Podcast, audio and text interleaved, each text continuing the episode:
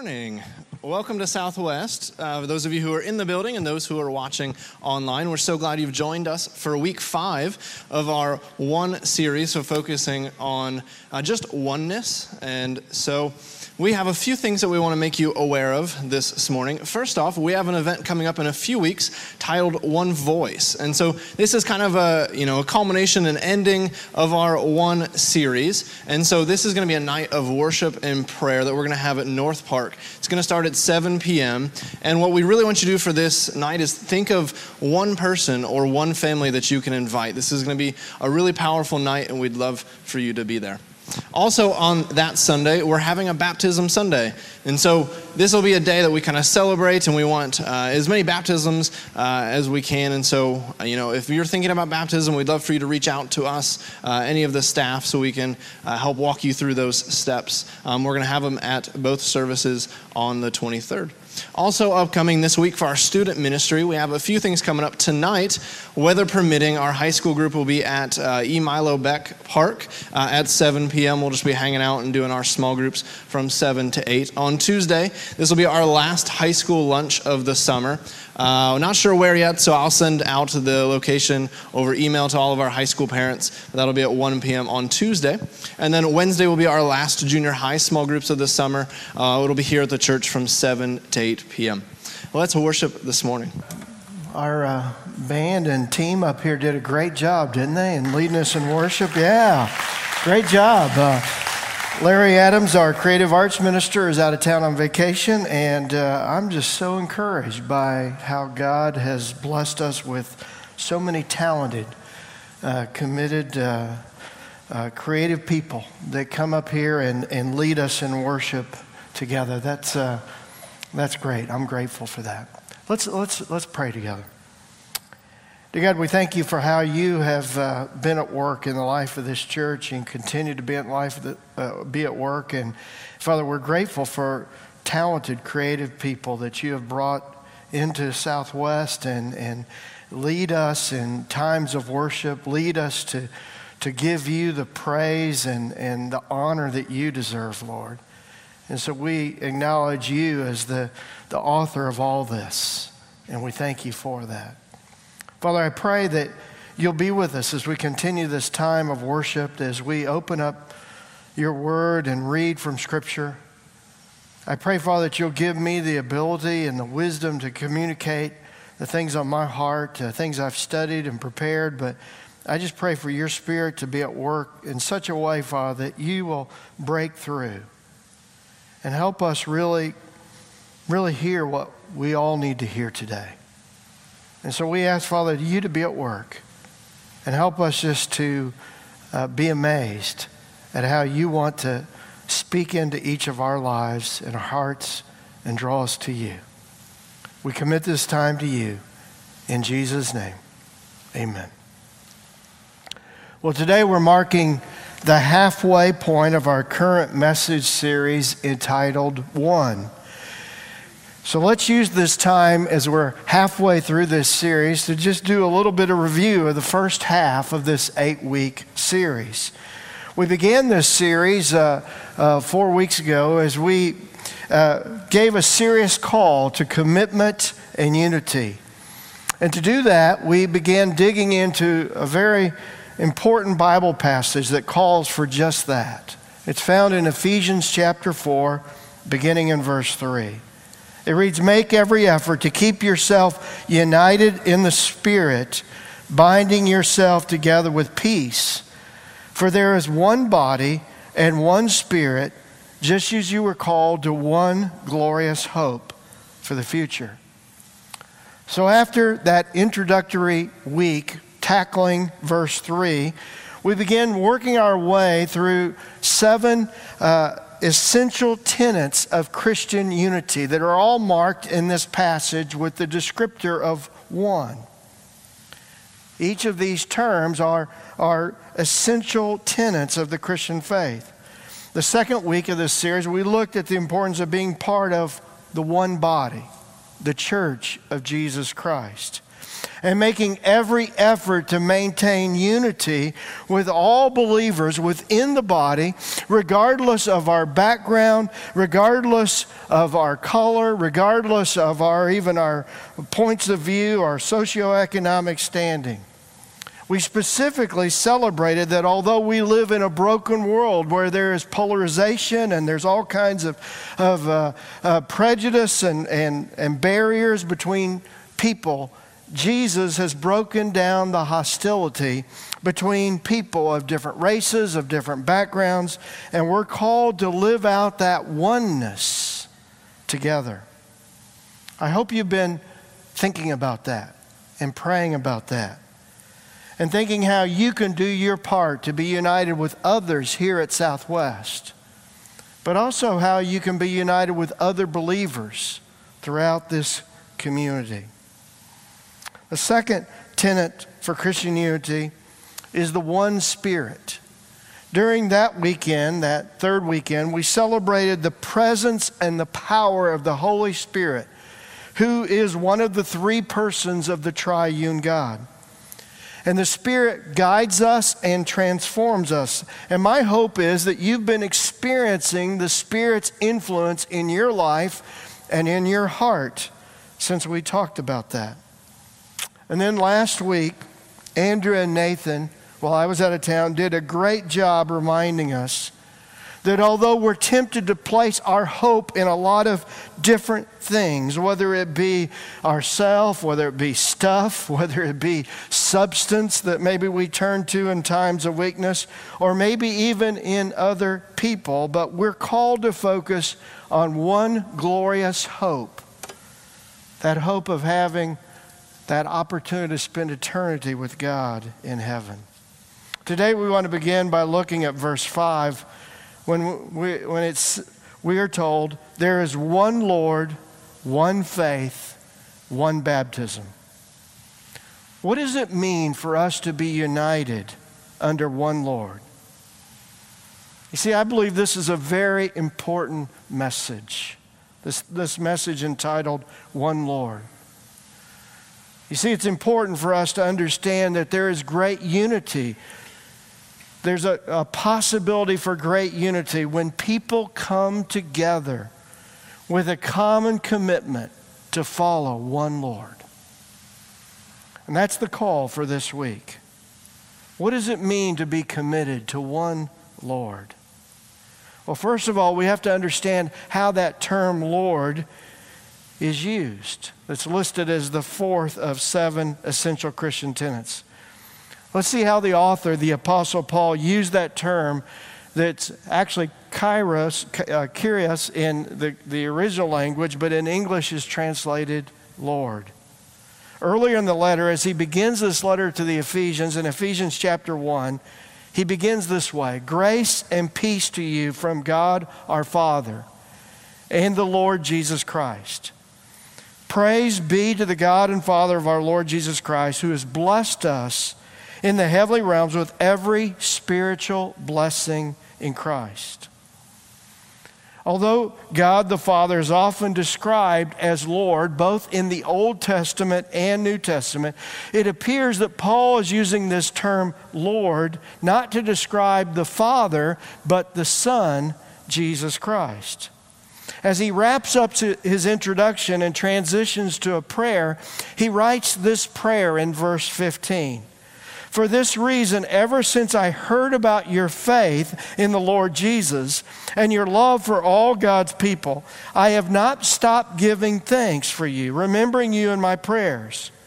I keep asking that the God of our Lord Jesus Christ, the glorious Father, may give you the spirit of wisdom and revelation so that you may know him better. And I want to use this opportunity as we listen to this moving prayer that Paul had for these Christians in Ephesus to let you know that I'm praying for you. I'm praying for this church. And I appreciate so many of you that have been praying for me and for my family as we have gone through a, a period of, of experiencing two difficult losses in our family. First, my mom, and then my sister. I want to thank you for your prayers. I want to thank you for the cards of encouragement and notes and emails. And, and although I have not responded to all of them, I just want you to know I appreciate each and every one of them. It's meant a great deal to me. Thank you. I also want you to know that after last week, uh, after the memorial on Saturday, we spent time with family in Indiana over the weekend. And, and yet we got up Sunday morning, Jane and I did, to watch the Southwest live stream so we could be with you. Even if we weren't physically with you, we could be with you in spirit. And, and I just want you to know I have a much deeper appreciation for those of you who've been watching this service at home because I know there's a lot of distractions, okay? And so while we were watching the service last week, if you look closely on the TV there on the screen, you can see the band uh, uh, there pl- leading us in worship. And, and we had our grandkids in front of us, uh, you know, participating as well and wrestling at times. And, and I, I tell you what, it, it's hard to not get distracted when you got all this kind of activity around. Then you got this cute little one year old looking at you. And, and I, told, I told Nathan, I said, you know, for his first time speaking last week, I thought he just did a fantastic job. He did great. I mean, it was, it was yeah, yeah. Uh, and I, but I told him, I've got to go back and listen to the message again because the first half of the message when Andrew spoke, my grandkids were pretty focused. But when Nathan started speaking, I, I, I, heard his intro. I thought, man, he's doing great. And then I heard about every other word after that, okay? Because I was getting distracted. But, but I just want you to know uh, that experience was good for me because it showed me what it's like to be on the other side of that TV trying to watch the service with kids. And, and I have a much deeper appreciation. That's one of the reasons why we've brought in video and, and we've brought in different, different opportunities. We've brought, brought a, a song in the middle of the service just so that we can keep people's attention and focus as they're watching from home, and maybe even some of our children and teens that are in the crowd here today. Now, next week, we're going to examine the one saving faith and the basis and standard for our faith. And yet, today, we want to look at the object of our faith, and that's the Lord Jesus Christ. As verse 5 says, there's one Lord, one faith, and one baptism. And as one writer noted, it's it's not difficult to understand why one faith and one baptism are attached to one Lord. He is the object of his people's faith, and it is into him that they have been baptized. Yet let's just pause for a moment because I don't want anyone to be confused because although our focus today is the person of Jesus Christ, we acknowledge that when we talk about the one Lord, that that's what we're talking about, is the person of Jesus Christ. We also understand that that term Lord is often used to refer to God. And so there could be confusion as I'm going through this message. Okay, is he talking about the Father? Is he talking about the Son? Okay, we're, we're talking primarily today about the Lord Jesus Christ. And to help you see that this is how Paul typically used that term, one Lord, and, and even in some of his other letters. Let's look at how he used that term in 1 Corinthians 8, verse 6. He says, There's one God, the Father, by whom all things were created and for whom we live. And there is one Lord, Jesus Christ, through whom all things were created and through whom we live. Now, as we see from this Bible passage and others like it, the Lord Jesus Christ, the Son of God, was with the Father and the Spirit before creation. And all three were involved in the creation event. These three, the Father, the Son, and the Spirit, are the three persons of the Trinity or the triune God. The Christian faith does not say there are three gods, but instead there's only one God that we come to know in three persons the Father, the Son, and the Holy Spirit, who are in each, in their essence, God. An illustration that we use in our starting point class that, that we think helps illustrate this difficult concept to grasp, and yet hopefully illustrates it in a simple way, is we point to the illustration of, of that important chemical compound, H2O. Now, when I say H2O, most of you just immediately think of water, okay?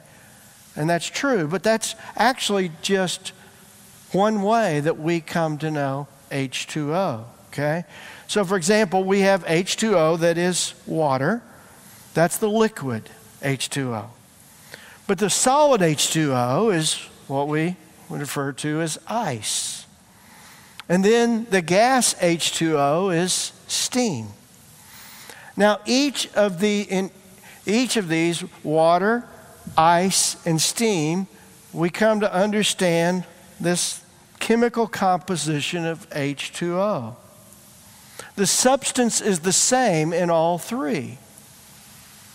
You see, water is H2O, ice is H2O, steam is H2O. The same is true with the triune God. The one Father, in his very essence, is God, he's deity. The one Son, the Lord Jesus Christ, in his very essence, is God, God in the flesh. And the Holy Spirit that we talked about a couple weeks ago, he is in his very essence deity as well. All three persons, the Father, the Son, the Holy Spirit, are deity. And yet, in a mysterious way, they are also one. One God. Now, although your head might be tr- bursting trying to grasp this concept, I hope this illustration of H2O helps you get just a little bit clearer view and understanding of how to understand the triune God.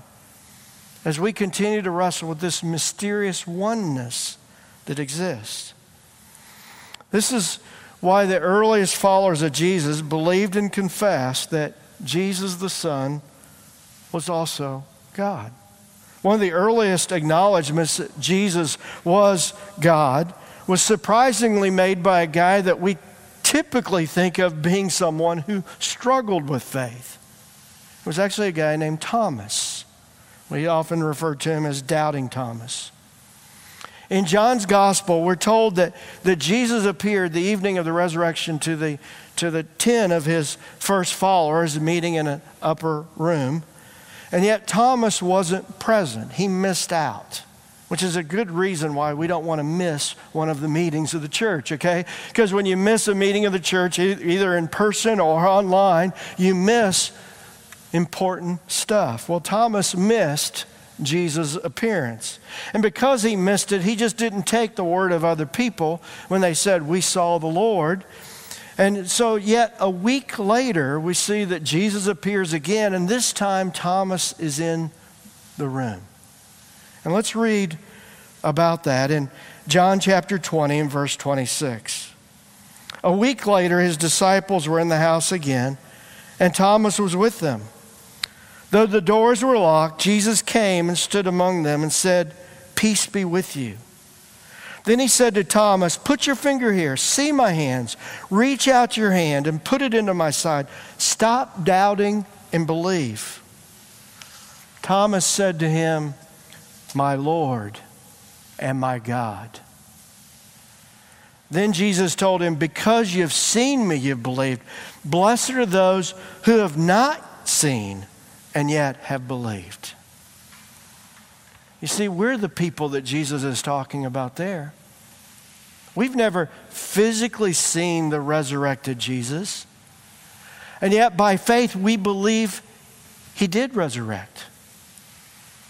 I've never seen the bodily resurrected Jesus, but with all my heart, I believe that he is alive.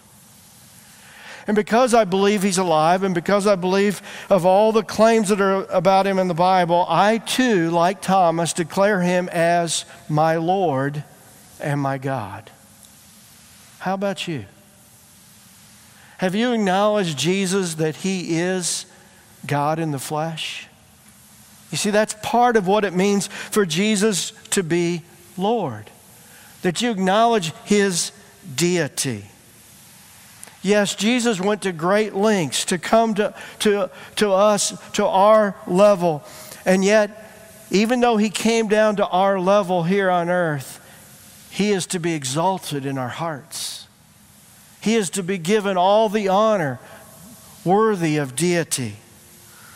And this was the confession that the earliest followers of Jesus made. In fact, one of the earliest confessions, some think it was a creed, some think it was a song, is recorded in Philippians chapter 2. And this was the confession that the earliest followers of Jesus made. Therefore, God exalted him, Jesus, to the highest place and gave him the name that is above every name that at the name of Jesus every knee should bow in heaven and on earth and under the earth, and every tongue confess that Jesus Christ is Lord to the glory of God the Father. With that said, I want you to just ask yourself Is Jesus your Lord and God? Have you acknowledged Him that place in your heart and in your life? And with that said, let's pause and let's sing a song describing a worship of Jesus worthy of one who is our Lord. Let's stand and sing. Yes, Jesus Christ is our defender and Savior, and He is worthy to be worshiped as divine. This is the confession that the church has made for 2,000 years. Fact, the church began on that day of Pentecost with Peter being the main spokesman. You can read about this in Acts chapter 2 as we see the very first public message regarding the resurrection of Jesus. And after describing the resurrection, Peter stated emphatically at the conclusion of his message Therefore, let all Israel be assured of this God has made this Jesus, whom you crucified both Lord and Messiah. What does it mean for Jesus to be both Lord and Messiah? Maybe some of your translations read there both Lord and Christ. The word Messiah is the Hebrew word which means the anointed one. The Greek word is the Christ. You see, some believe that Christ is Jesus' last name, but that's not the case. It's a title, it's a description that He is the anointed one, He is the Messiah. It's interesting that the first followers called Jesus Messiah or the Christ prior to them calling him Lord. You see, to describe Jesus as Lord means that you acknowledge his deity, but it also means that you recognize him to be master. The word Lord means controller, leader, ruler, master. My concern is that for many, they've recognized Jesus to be the Messiah, the Savior, the Christ. And yet the question is have they declared him to be Lord? This was the case for me. For many years, I, I longed for Jesus to be my Savior. I wanted that promise of eternal life. I, I wanted Him to be my defender. I wanted Him to remove the guilt from my life, but I wasn't too sure if I wanted Him to lead my life. I wasn't sure if I was ready to relinquish control and let Him be the ruler, the boss, the master of my life. And then I began to wrestle with a number of Bible passages that talked about the lordship of Jesus. In Romans chapter 10 and verse 9, it states very succinctly and yet very clearly if you declare with your mouth Jesus is Lord and believe in your heart that God raised him from the dead, you will be saved. Now, it's important to realize that this was a passage that was written to the Christians who lived in Rome.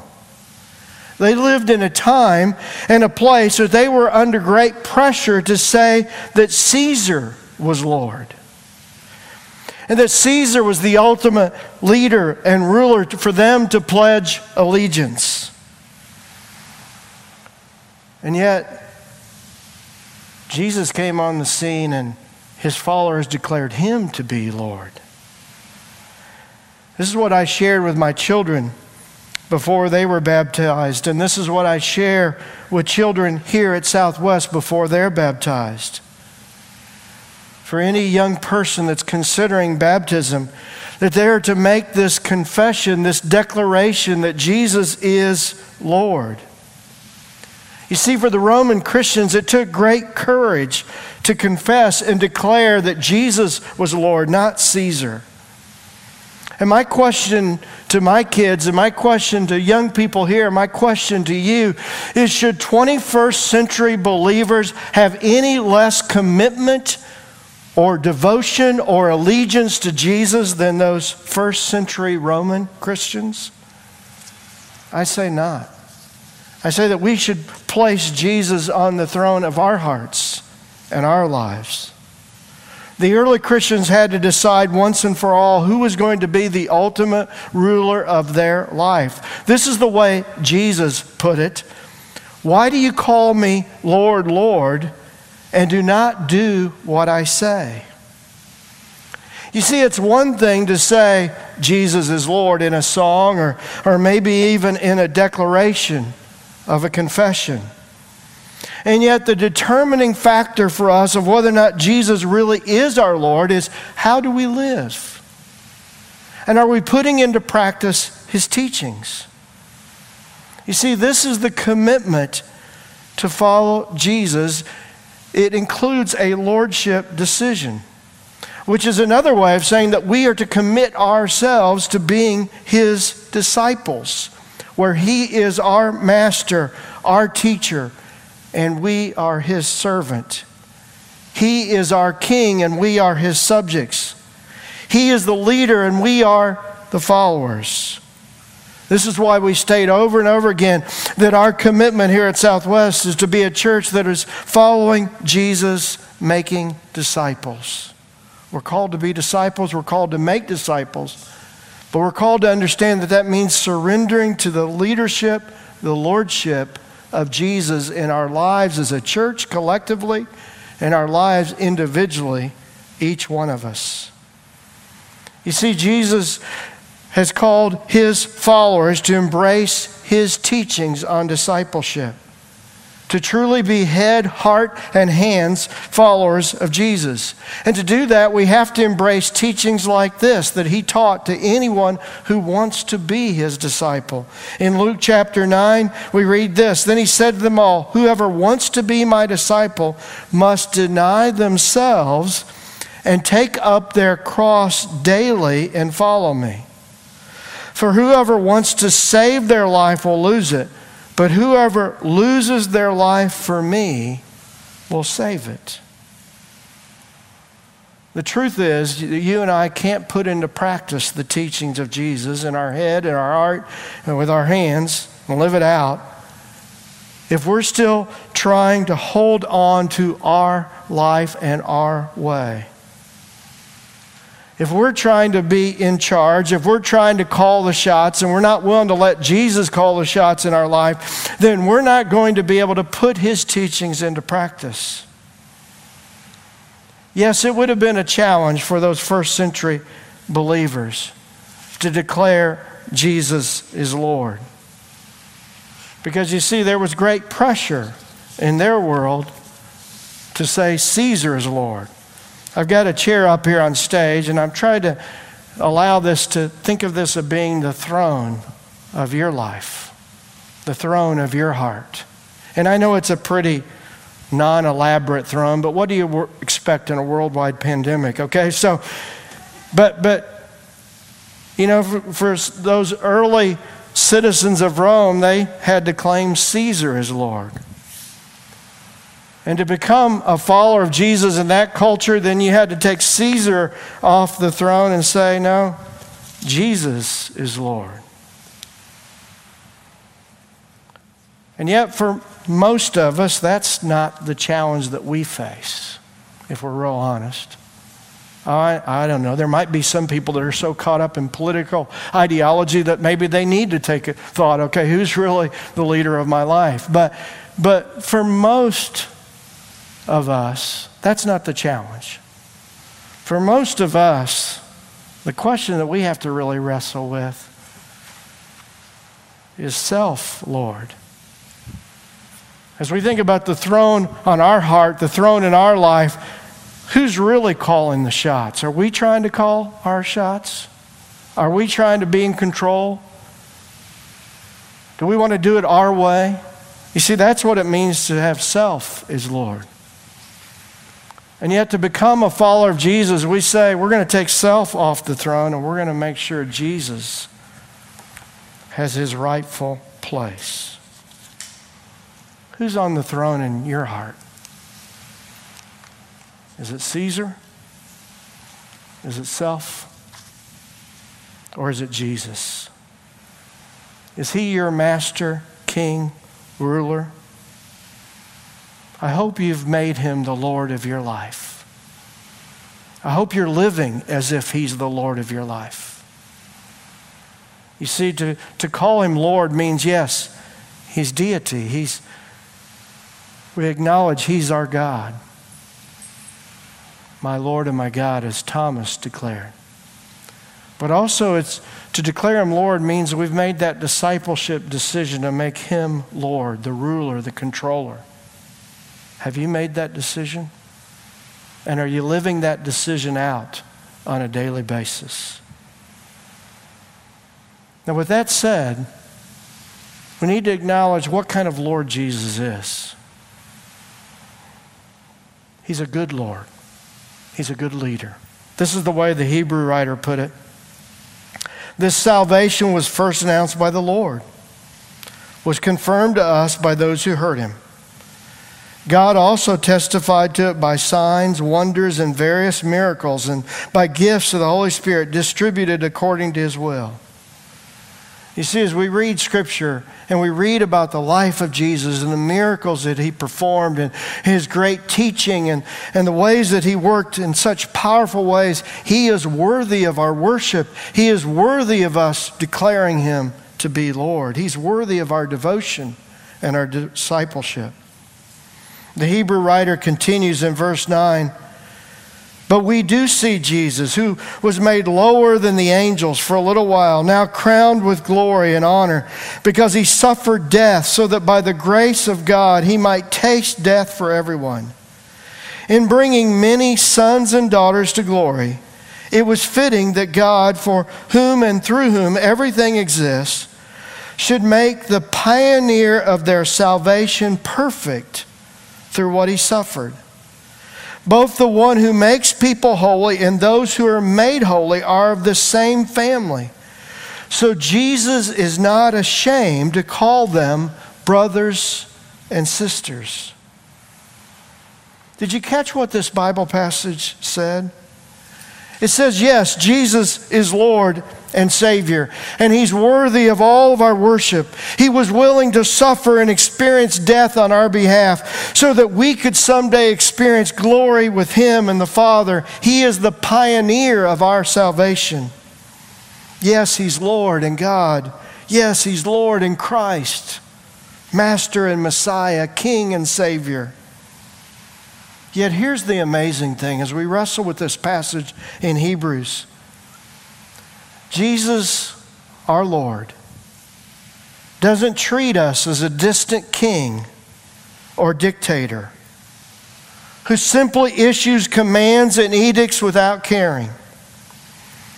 Instead, Jesus is a Lord, a leader who wants a relationship with us and is willing to call us brother and sister. Now that's personal. That's a personal Lord. That's a personal leader. Personally, I always wished I'd had an older brother who would show me the ropes and help me be tougher. In fact, I was convinced if I'd had an older brother, I would have made it to the NBA. I think I'm in denial the fact that I'm five nine. okay? But, but that, was, that was my thought growing up. If I just had an older brother that could have made me tougher, I would have been better in sports. I, I'd have been tougher as an individual. You see, I didn't have an older brother. I grew up in a family with two older sisters. Many of you know that last weekend our family said goodbye to my oldest sister, who, after a 17 month battle with cancer, eventually passed away. And now she's with the Lord.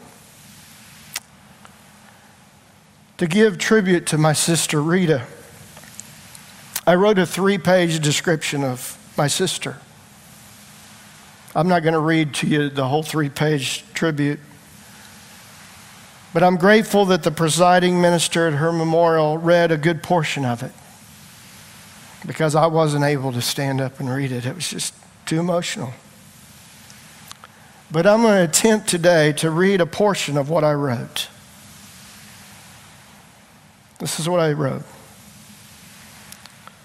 As Rita's younger brother, I've never experienced a time in my life that my older sister wasn't there to support me and to be an example for me. Rita Kay, as we used to call her, was six and a half years older than me and she was the oldest child in the Rex and Martha Sue Hendricks family. She was a trailblazer in our family. She was the oldest among three children the first to go to school, the first to drive, the first to date, the first to get a job, the first to go away to college, the first to get married, the first to retire. And now she's the first to go to heaven. Although Rita, Rita would later graduate, would graduate from high school and college and get a teaching, coaching job and move away from home and eventually get married, she continued to be very supportive to her entire family and to her little brother. I'll never forget when I was in junior high and Rita was a college student home visiting on break. She took time to sit in my bedroom and listen to me practice playing a drum solo for an upcoming concert, a band concert. Rita, who'd also been in band and a marching band throughout high school, sat and listened to me play with tears in her eyes. Although the tears could have been from the fact that I wasn't very good and later gave up the drums. But I always inter- interpreted those tears as a sign of pride and support of her little brother.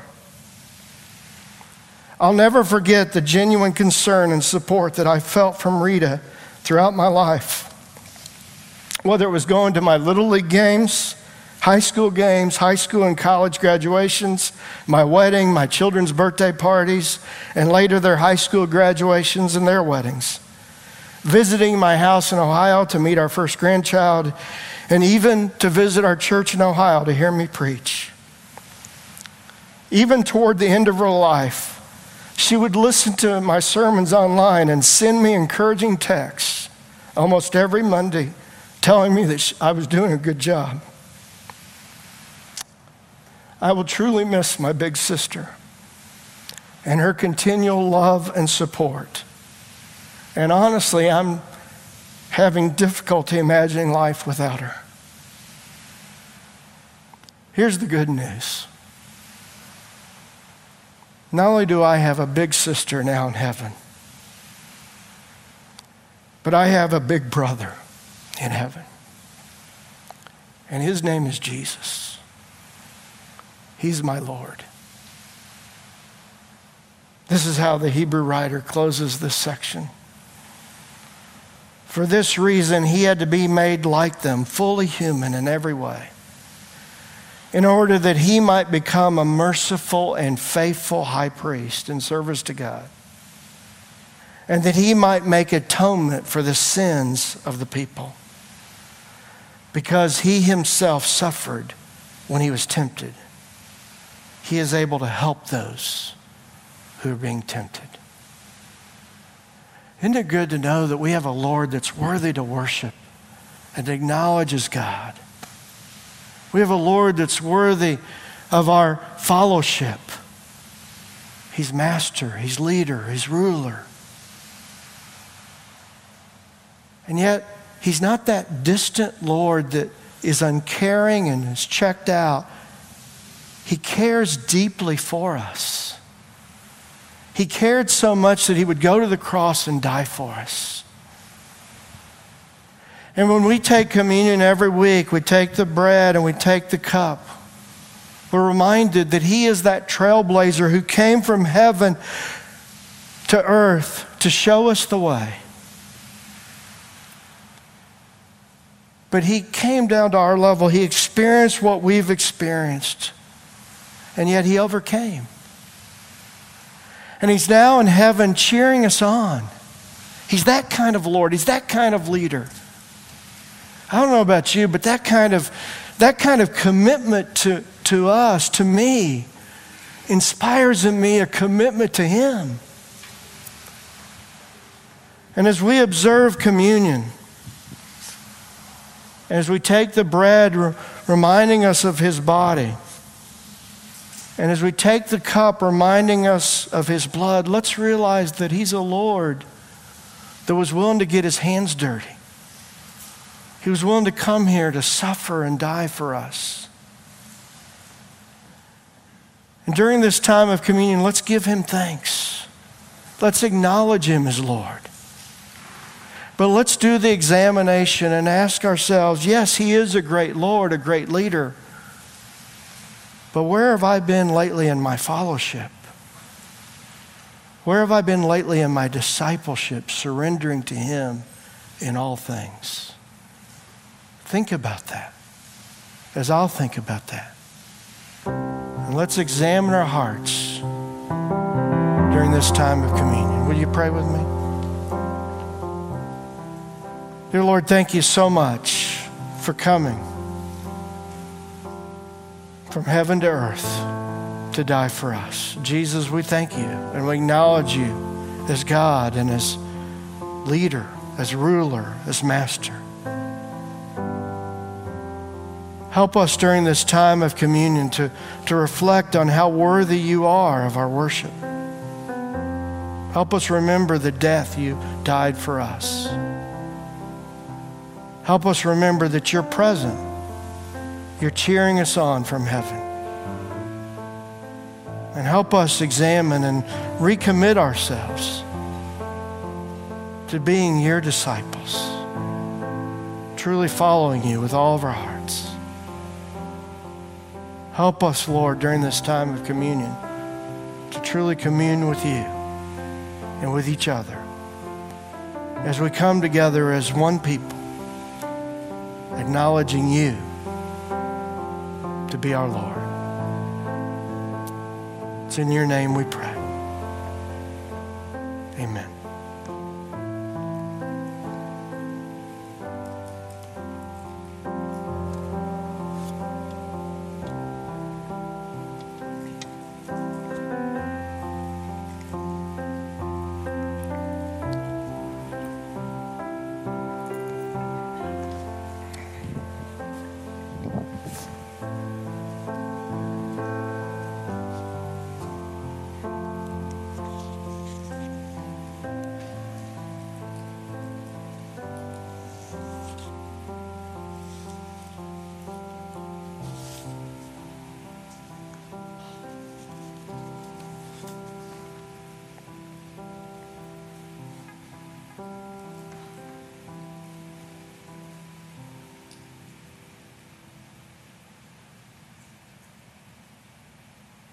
We hope that was a meaningful time of communion with our one Lord as we come together as a people acknowledging Him as who He is. Next week, we're going to continue this series, and we're going to talk about that one faith, that common faith we have. You know, we live in a world where people need faith. Who can you invite to come and join us next week? Who can you maybe even share this link with from this worship so that we can invite others to come and experience that one faith with us? I hope you have a great week, but let's have a great week of following Jesus as Lord.